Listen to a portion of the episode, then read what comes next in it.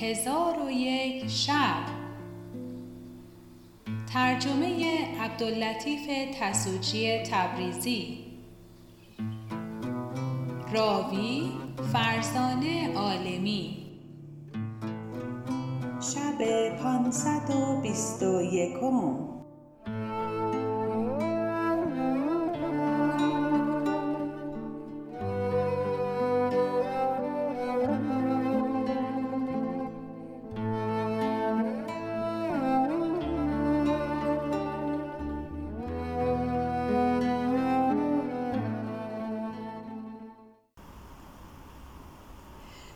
شب پانصد و بیست و یکم برآمد گفت ای ملک جوانبخت آنگاه پرنده چهار پر که طول هر پرش سی زرا بود جانشاه را سوار کرد و آن پرنده را پاها بود مانند پای پیل و او نمی پرید مگر سالی دو دفعه؟ و در نزد ملک شماخ از افریتان خادمی بود تمسون نام که هر روز از برای این پرنده دو استر از شهر عراق می رو بود و آنها را بند بند بریده از برای چاشت و شام آن پرنده مهیا می کرد. القصه جانشاه به دوش آن پرنده سوار شد ملک شماخ آن پرنده را فرمود که جانشاه را به نزد راهب یغموس برساند در حال پرنده او را به دوش گرفته شبانه روز همی رفت تا به کوه ارزیز و دیر الماس برسید. آنگاه جانشاه فرود آمده یغموس راهب را در میان گنبد دید که پرستش همی کند. پس جانشاه پیش رفته زمین ببوسید و دست بر سینه نهاده ایستاد و راهب چون او را بدید گفت ای فرزنده از وطن دور افتاده. از سبب آمدنت بدین مکان مرا خبر ده. جانشاه حکایت خود را به راهب فرو خواند. چون راهب حکایت او را بشنید گفت ای فرزند به خدا سوگند که من در تمامت عمر نام این قلعه نشنیدم.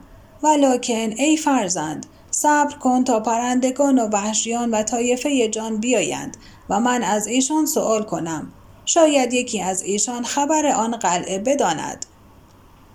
پس جانشاه دیرگاهی در نزد راهب بنشست تا اینکه پرندگان و وحشیان و طایفه جان رو به دیر آوردند و دست راهب ببوسیدند و راهب قلعه جوهر نگین از ایشان همی پرسید ولی کسی از ایشان خبر قلعه نمی گفت بلکه همه ایشان می گفتند این قلعه ندیده ایم و نام آن نشنیده ایم.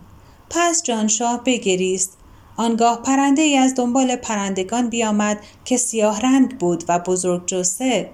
دست راهب ببوسید. راهب از قلعه جوهر نگین جویا شد. آن پرنده گفت ای راهب ما پشت کوه قاف در پشت کوه بلور جای داریم. من و برادران من بچگان خردسال بودیم. پدر و مادر ما همه روز می‌رفتند و از بحر ما تومه می آوردند. اتفاقا روزی از روزها پدر و مادرم برفتند و هفت روز از ما قایب شدند. ما را گرسنگی سخت روی داد و در روز هشتم باز آمدند. به ایشان گفتم سبب غیبت شما چه بود؟ گفتند افریتی ما را برو بود و به سوی قلعه جوهر نگین برد به نزد ملک شهلان رسانید چون ملک شهلان قصد کشتن ما کرد بدو گفتم بر ما ببخشای که بچگان خردسال داریم ملک شهلان ما را از کشتن آزاد کرد. ای راهب اگر پدر و مادرم زنده می بودند از آن قلعه شما را خبر می دادند. چون جانشاه این خبر بشنید سخت بگریست و به راهب گفت از تو همی خواهم که به این پرنده بفرمایی که مرا در کوه بلور به آشیانه ای که پدر و مادرش در آن آشیانه جایی داشتند برساند.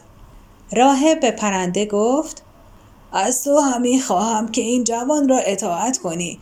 و به هرچه فرمان دهد فرمان او را ببری. پرنده گفت به هرچه فرمایی اطاعت کنم. پس از آن جانشاه را برداشته بر هوا بپرید و شبانه روز همی پرید تا به کوه بلور رسید و در آنجا فرود آمده سپس جانشاه را به دوش خود گرفته بپرید و تا دو روز همی برد تا به سرزمینی که آشیانه پدر و مادرش در آنجا بود برسید. چون قصه به دینجا رسید بامداد شد و شهرزاد لب از داستان فرو بست. چون شب پانصد و بیست و دوم برآمد گفت ای ملک جوانبخت پرنده جانشاه را به آشیانه پدر و مادرش فرود آورد و به او گفت این سرزمینی است که ما در اینجا بودیم. جانشاه سخت بگریست و به پرنده گفت تمنای من از تو این است که مرا برداری و بدان ناحیت که پدر مادر تو از بحر تومه می‌رفتند برسانی. پرنده گفت سمعا و طاعتا. پس جانشاه را به دوش گرفته بپرید تا هفت شبانه روز. روز هشتم در کوهی بلند رسید و جانشاه را از دوش خود بر زمین نهاد و بدو گفت از این مکان آن سویتر مکانی نمی‌شناسم. جانشاه در همان مکان بخفت چون از خواب بیدار شد از دور روشنایی دید که پرتو آن جهان را فرو گرفته بود. از آن روشنایی به حیرت شد و نمی‌دانست که آن درخشندگی پرتو قلعه است که در جستجوی آن همی گردد. در میان جانشاه و آن قلعه دو ماه راه بود و آن قلعه را از یاقوت سرخ بنا کرده بودند و خانهای آن قلعه از زر سرخ بود و آن قلعه هزار برج داشت که از گوهرهای گرانبها بنا شده بود و بدین سبب او را قلعه جوهر نگی نام گذاشته بودند و آن قلعه بود بزرگ و پادشاه آن ملک شهلان نام داشت و او پدر همان دخترکان بود. جانشاه را کار به دینجا رسید. اما سید شمسه چون از نزد جانشاه بگریخت به نزد پدر و مادر و پیوندان خود رفته و ایشان را از ماجرای خود و جانشاه آگاه کرد و حکایت باز گفت که جانشاه تمامت روی زمین گردیده و بسی عجایب دیده. چون پدر و مادرش این سخن از او بشنیدند به او گفتند روا نباشد که تو به او چنین جفا کنی. پس از آن پدر سیده این حکایت به خادمان خود که افریتان جان بودند حکایت کرده به ایشان گفت هر کس از شما آدمیزادی ببیند او را به نزد ما آورد. و سید شمسه به مادر خود خبر داده بود که جانشاه به من عاشق است ناچار او به سوی من خواهد آمد. از آنکه من در وقتی که از فراز قصد بپریدم به او گفتم اگر تو نیز عاشق منی در قلعه جوهر نگین به نزد من آیی القصه جانشاه چون آن درخشندگی بدید سوی او قصد کرد تا بداند که او چیست. در آن هنگام سید شمسه افریتی از افریتان پدر را به جهت شغلی به سوی کوه قرموس فرستاده بود و آن افریت به سوی کوه قرموس روان بود که از دور آدمیزادی بدید. روی به دو آورده او را سلام داد. جانشاه از آن افریت بترسید ولکن رد سلام کرد. افریت به او گفت نام تو چیست؟ گفت مرا نام جانشاه است. دلبسته پریزادی شمسنام شدم و او را بسی دوست می دارم. پس از آن که او را به قصر پدر بردم او از من بگریخت. آنگاه تمامت حکایت خود که با سید شمسه روی داده بود به افرید باز گفت و بگریست. چون افرید گریسن جانشاه را بدید دلش بر وی بسوخت و به او گفت گریستان تر کن که به مراد خیشتن رسیدی و بدان که سید شمسه تو را بسی دوست دارد و مادر خود را از محبتی که تو را به اوست آگاه کرده و هر کس که در قلعه جوهر نگین است تو را از بحر خاطر او دوست می دارد. اکنون خوشدل باش پس از آن افرید جانشاه را به دوش گرفته برفت و به قلعه جوهر نگین برسید و بشارتگویان به سوی ملک شهلان و سید شمسه و مادر او رفتند و ایشان را از آمدن جانشاه بشارت گفتند. ایشان را فرحی بزرگ روی داد. پس از آن ملک شهلان با گروه جنیان و افریتان سوار گشته به دیدار جانشاه روان شدند. چون قصه به دینجا رسید بامداد شد و شهرزاد لب از داستان فرو بست. چون شب پانصد و بیست و سیوم برآمد گفت ای ملک جوانبخت چون ملک جانشاه را ملاقات کرد او را در آغوش گرفت و جانشاه دست ملک ببوسید. ملک خلعتی از حریرهای گوناگون که تراز زرین مرصع داشت بر وی بپوشانید و تاجی مکلل بر سر او نهاد که چنان تاج نزد ملوک یافت نشود. پس از آن اسبی بزرگ از خیل پادشاهان جان از بحر او حاضر آوردند. جانشاه بر آن اسب سوار شد و افریتان از چپ و راست او سوار شدند و در صحبت ملک شهلان همی رفتند تا به در قصد برسیدند. ملک فرود آمد و جانشاه را نیز در آن قصد فرود آوردند. جانشاه دید که آن قصر قصری است بزرگ که دیوارهای او را از گوهرها و یاقوتها بنا کردند و بلور و زبرجد و زمرد را به جای رخام و مرمر در زمین قصر گستردند. جانشاه از دیدن آنها خیره ماند و بگریست. ملک و مادر سید شمسه سرشک از روی او پاک بکردند و به او گفتند گریستن بگذار و اندوهگین مباش که به مقصود خود رسیده ای. چون جانشاه به میان قصد برسید کنیزکان خوبرو و بندگان و غلامان او را ملاقات کردند. و در مکانی نیکو بنشاندند و در خدمتش بایستادند. ملک شهلان به جایگاه خود بازگشت. غلامان و کنیزکان را فرمود که جانشاه را نزد او بیاورند. غلامان جانشاه به نزد او بیاوردند. ملک بر پای خواست و او را در تخت بر پهلوی خیش بنشاند. پس از آن سفره بگستردند. خوردنی و نوشیدنی بخوردند و بنوشیدند و دستهای خیش بشستند. پس از آن مادر سید شمسه به نزد ایشان درآمد و جانشاه را سلام داد و تهیتش گفت و او را به رسیدن مقصود بشارت داده در حال به سوی دختر خود سید شمسه بازگشت و او را به نزد جانشاه آورد. چون سید شمسه نزد جانشاه آمد او را سلام داده دست او را ببوسید و از شمساری که از او و پدر و مادر او داشت سر به زمین افکند و خواهران سید شمسه که در قصر سلیمان علیه السلام با او بودند بیامدند و دست جانشاه را ببوسیدند.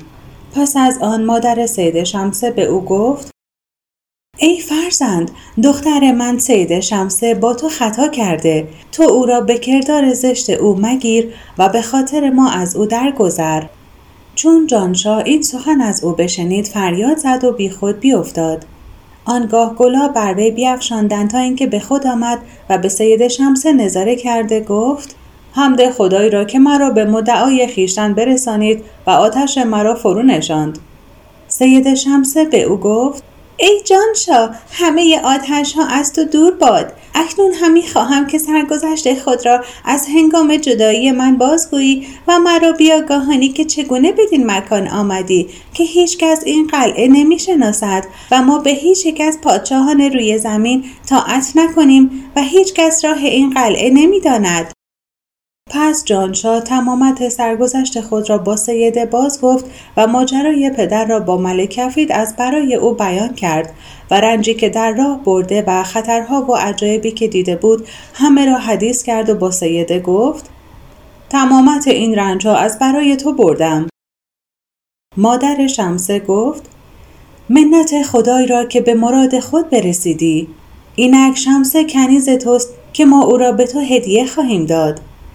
جانشاه چون این سخن بشنید فرحی سخت او را روی داد. آنگاه مادر سید شمسه به او گفت انشاءالله تعالی در ماه آینده عیش برپا کنیم و دختر به تو تزویج نماییم که تو او را به شهر خیشتن ببری و تو را هزار افریت بدهیم که اگر پسترین آنان را اجازت دهی ملک کفید را با لشکرش در لحظه هلاک کند. و در هر سال طایفه دیگر از جنیان نزد تو بفرستیم که اگر یکی از ایشان را به هلاک دشمن بفرمایی همه را هلاک کند. چون قصه به دینجا رسید بامداد شد و شهرزاد لب از داستان فرو بست چون شب 524 برآمد گفت ای ملک جوانبخت پس از آن ملک شهلان بر تخت نشست و بزرگان دولت را فرمود که عیشی بزرگ برپا کنند و شهر را تا هفت شبانه روز بیارایند. آنگاه بزرگان دولت به تهیه اسباب عیش بپرداختند و تا دو ماه بر آن کار مشغول بودند. پس از آن عیشی بزرگ بر پای نمودند و بسات شادی فرو چیدند و جانشاه را به هجله سید شمسه فرستادند و تا دو سال با او به عیش و نوش و طرب و نشاط به سر برد. پس از آن به سید شمسه گفت پدرت وعده داد که ما را به شهر خیشتن بفرستد که سالی در آنجا و سالی دیگر در اینجا به سر بریم سید شمسه هنگام شام به نزد پدر درآمد و آنچه جانشاه گفته بود به پدر گفت. پدر به او گفت سمعان و طاعتان ولکن تا آغاز ماه صبر کنید که از برای شما لشکری از افریتان مهیا کنم. سیده گفته پدر را به جانشاه گفت. مدتی را که ملک گفته بود صبر کردند پس از آن ملک شهلان افریتان را فرمود که در خدمت سید شمسه و جانشاه بیرون روند و ایشان را به شهر کابل برسانند و ملک از بحر ایشان تختی بزرگ از زر سرخ که با زر و گوهر مرصب بود ترتیب داد و در روی آن تخت خیمه ای بود از حریر سبز که از گوهرهای گرانبها تراز داشت و نظارگیان در حسن آن تخت و خیمه حیران می شدند. پس جانشاه و سید شمسه در تخت بنشستند آنگاه ملک شهلان چهار تن از افریتان را برای برداشتن تخت برگزید. افریتان تخت برداشتند و سید شمسه پدر و مادر و خواهران و پیوندان را ودا کرده و ملک شهلان تا نیمه روز به اکرام جانشاه با ایشان همی رفت.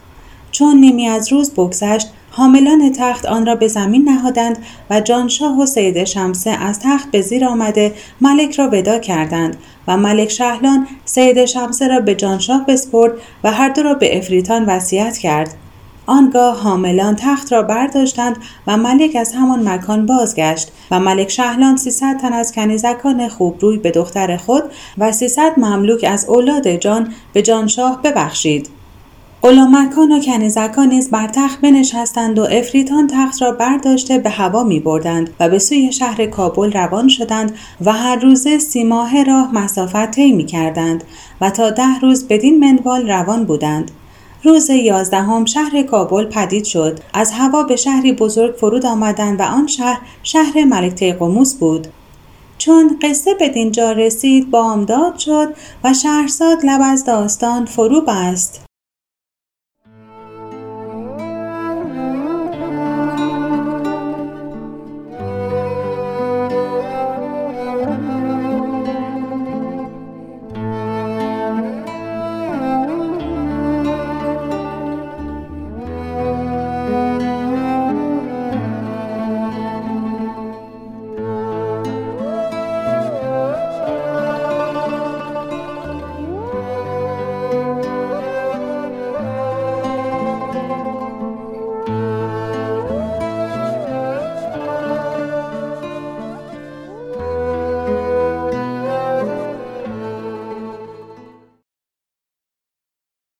چون شب پانصد و بیست و پنجم برآمد گفت ای ملک جوانبخت افریتانی که حامل تخت بودند به سوی شهر تیقوموس فرود آمدند و در آن هنگام ملک تیقوموس در محاصره سخت بود و از ملک کفید امان همی خواست. ولکن ملک کفید امانش نمی‌داد. چون ملک تیقوموس دانست که از ملک کفید خلاص نتواند شد و او را حیلتی نماند خواست که خود را بکشد و از آن اندوه خلاصی یابد. وزرا و عمرا و بزرگان دولت را ودا کرده از بحر وداع زنان به قصر اندر شد و مردمان مملکت آوازه ها به نوحه و افغان بلند کردند و خرد و بزرگ و زن و مرد همی گریستند که افریتان به قصد فرود آمدند و جانشاه و سید شمسه با کنیزکان و مملوکان از تخت بیرون شدند و مردمان شهر را در محاصره سخت و اندوهی بزرگ دیدند. جانشاه با سید شمسه گفت ای حبیب من و ای روشنی چشم من به حال پدرم نظاره کن که چگونه بر او تنگ گرفتند. سیده چون آن حالت بدید حاملان تخت را فرمود که به لشکری که قلعه را محاصره کرده بودند حمله کنند و ایشان را هلاک سازند و فرمود که یک تن از ایشان را باقی نگذارند.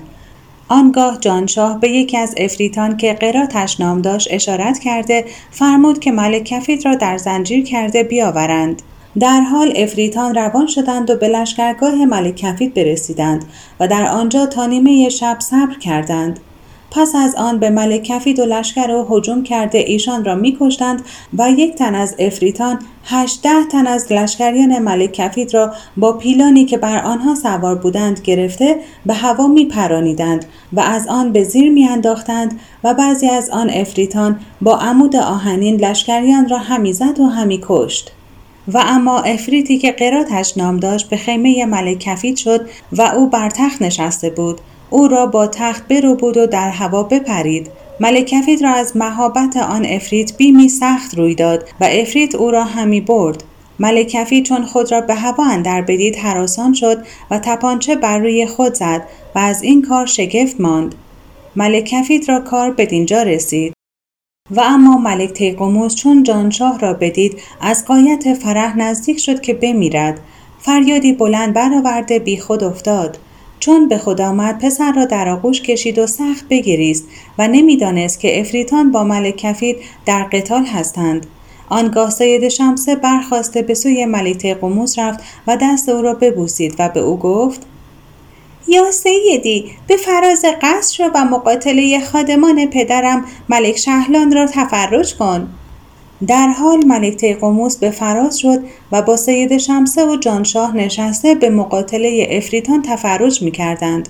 بعضی از آن افریتان پیل سواران را چنان می‌زد که استخوان و گوشت پیل و سوار به هم در میآمیختند و بعضی از افریتان روی به جماعتی کرده بانگی بلند بر ایشان می‌زد ایشان در حال افتاده میمردند و بعضی دیگر 20 تن یا ده تن را با پیلان ایشان به هوا برداشته به زمین میانداخت و ایشان پاره پاره می شدند. القرز ایشان بدین گونه مقاتله می کردند و ملک تیقوموس و جانشاه و سید شمسه چشم بر ایشان دوخته قتال را تفرج می کردند. چون قصه به دینجا رسید بامداد شد و شهرزاد لب از داستان فرو بست. چون شب 526 برآمد گفت ای ملک جوانبخت و ملک کفید به هوا اندر به سوی لشکر خود نظاره کرده میگریست و تا دو روز لشکر او را همی کشتند و تا اینکه ایشان را پاک بکشتند و کسی از ایشان بر جای نماند. آنگاه قرات تخت ملک کفیت را در میان قلعه ملک تیقوموس فرود آورد و ملک تیقوموس افریتی را که شموال نام داشت بفرمود که ملک کفیت را در زنجیر کند و در سیاهچال به زندان درافکند. شموال فرمان ملک تیقوموس به جای آورد. آنگاه ملک قموس به نواختن تبلهای شادی بفرمود و بشارتگویان نزد مادر جانشاه رفته او را از آمدن جانشاه آگاه کردند و او را بشارت دادند که جانشاه لشکر ملک کفید را یکسره هلاک کرد و ملک کفید را به زندان افکند. مادر جانشاه فرهناک شد و به سوی جانشاه روان شد. چون جانشاه مادر خود را بدید او را در آغوش گرفت و از قایت فرح بی خود افتاد و گلابش بفشاندند. چون به خود آمد جانشاه را در آغوش گرفت و از قایت فرح بگریست و سید شمسه چون آمدن او را بدانست برخواسته به نزد او بیامد. او را سلام داده دست او را ببوسید و یکدیگر را در آغوش گرفتند و ساعتی در آغوش هم بودند. پس از آن به حدیث گفتن بنشستند و ملک تیقوموس دروازه های شهر بگشود و بشارتگویان را به اطراف بلاد روان ساخت. ملوک شهرها و بزرگان قبایل هدیه ها به ملک بفرستادند و سرهنگان و لشکریان به تهنیتگویی برآمدند. پس از آن ملک عیشی بزرگ از برای جانشاه بنا کرد و به آراستن شهر بفرمود و صد تن کنیزکان خوبرو از بحر خدمت به سید شمسه ببخشود. پس از چند روز سید شمسه نزد ملک قموس شد و از ملک کفید شفاعت کرد که او را رها کند تا به شهر خیشتن بازگردد. و سید شمسه به ملک گفت اگر از ملک کفید بدی روی دهد به یکی از افریتان بگویم که فلحال او را نزد تو حاضر آورد. ملک تیقوموس شفاعت سیده بپذیرفت و به حاضر آوردن ملک کفید بفرمود و ملک کفید را در بند زنجیر حاضر آوردند و در پیشگاه ملک تیقوموسش بداشتند. ملک کفید زمین ببوسید. ملک تیقوموس فرمود که بند از او بردارند. خادمان بند از او برداشتند و به او گفت سید شمسه از تو شفاعت کرد. ما شفاعت او بپذیرفتیم. اکنون به شهر خیشتن شو. اگر دوباره بدی کنی و به فساد خیشتن بازگردی به افریتی بفرماید که تو را به ذلت و خاری بیاورد. آنگاه ملک کفید با حالت زبون راه شهر خیش پیش گرفت.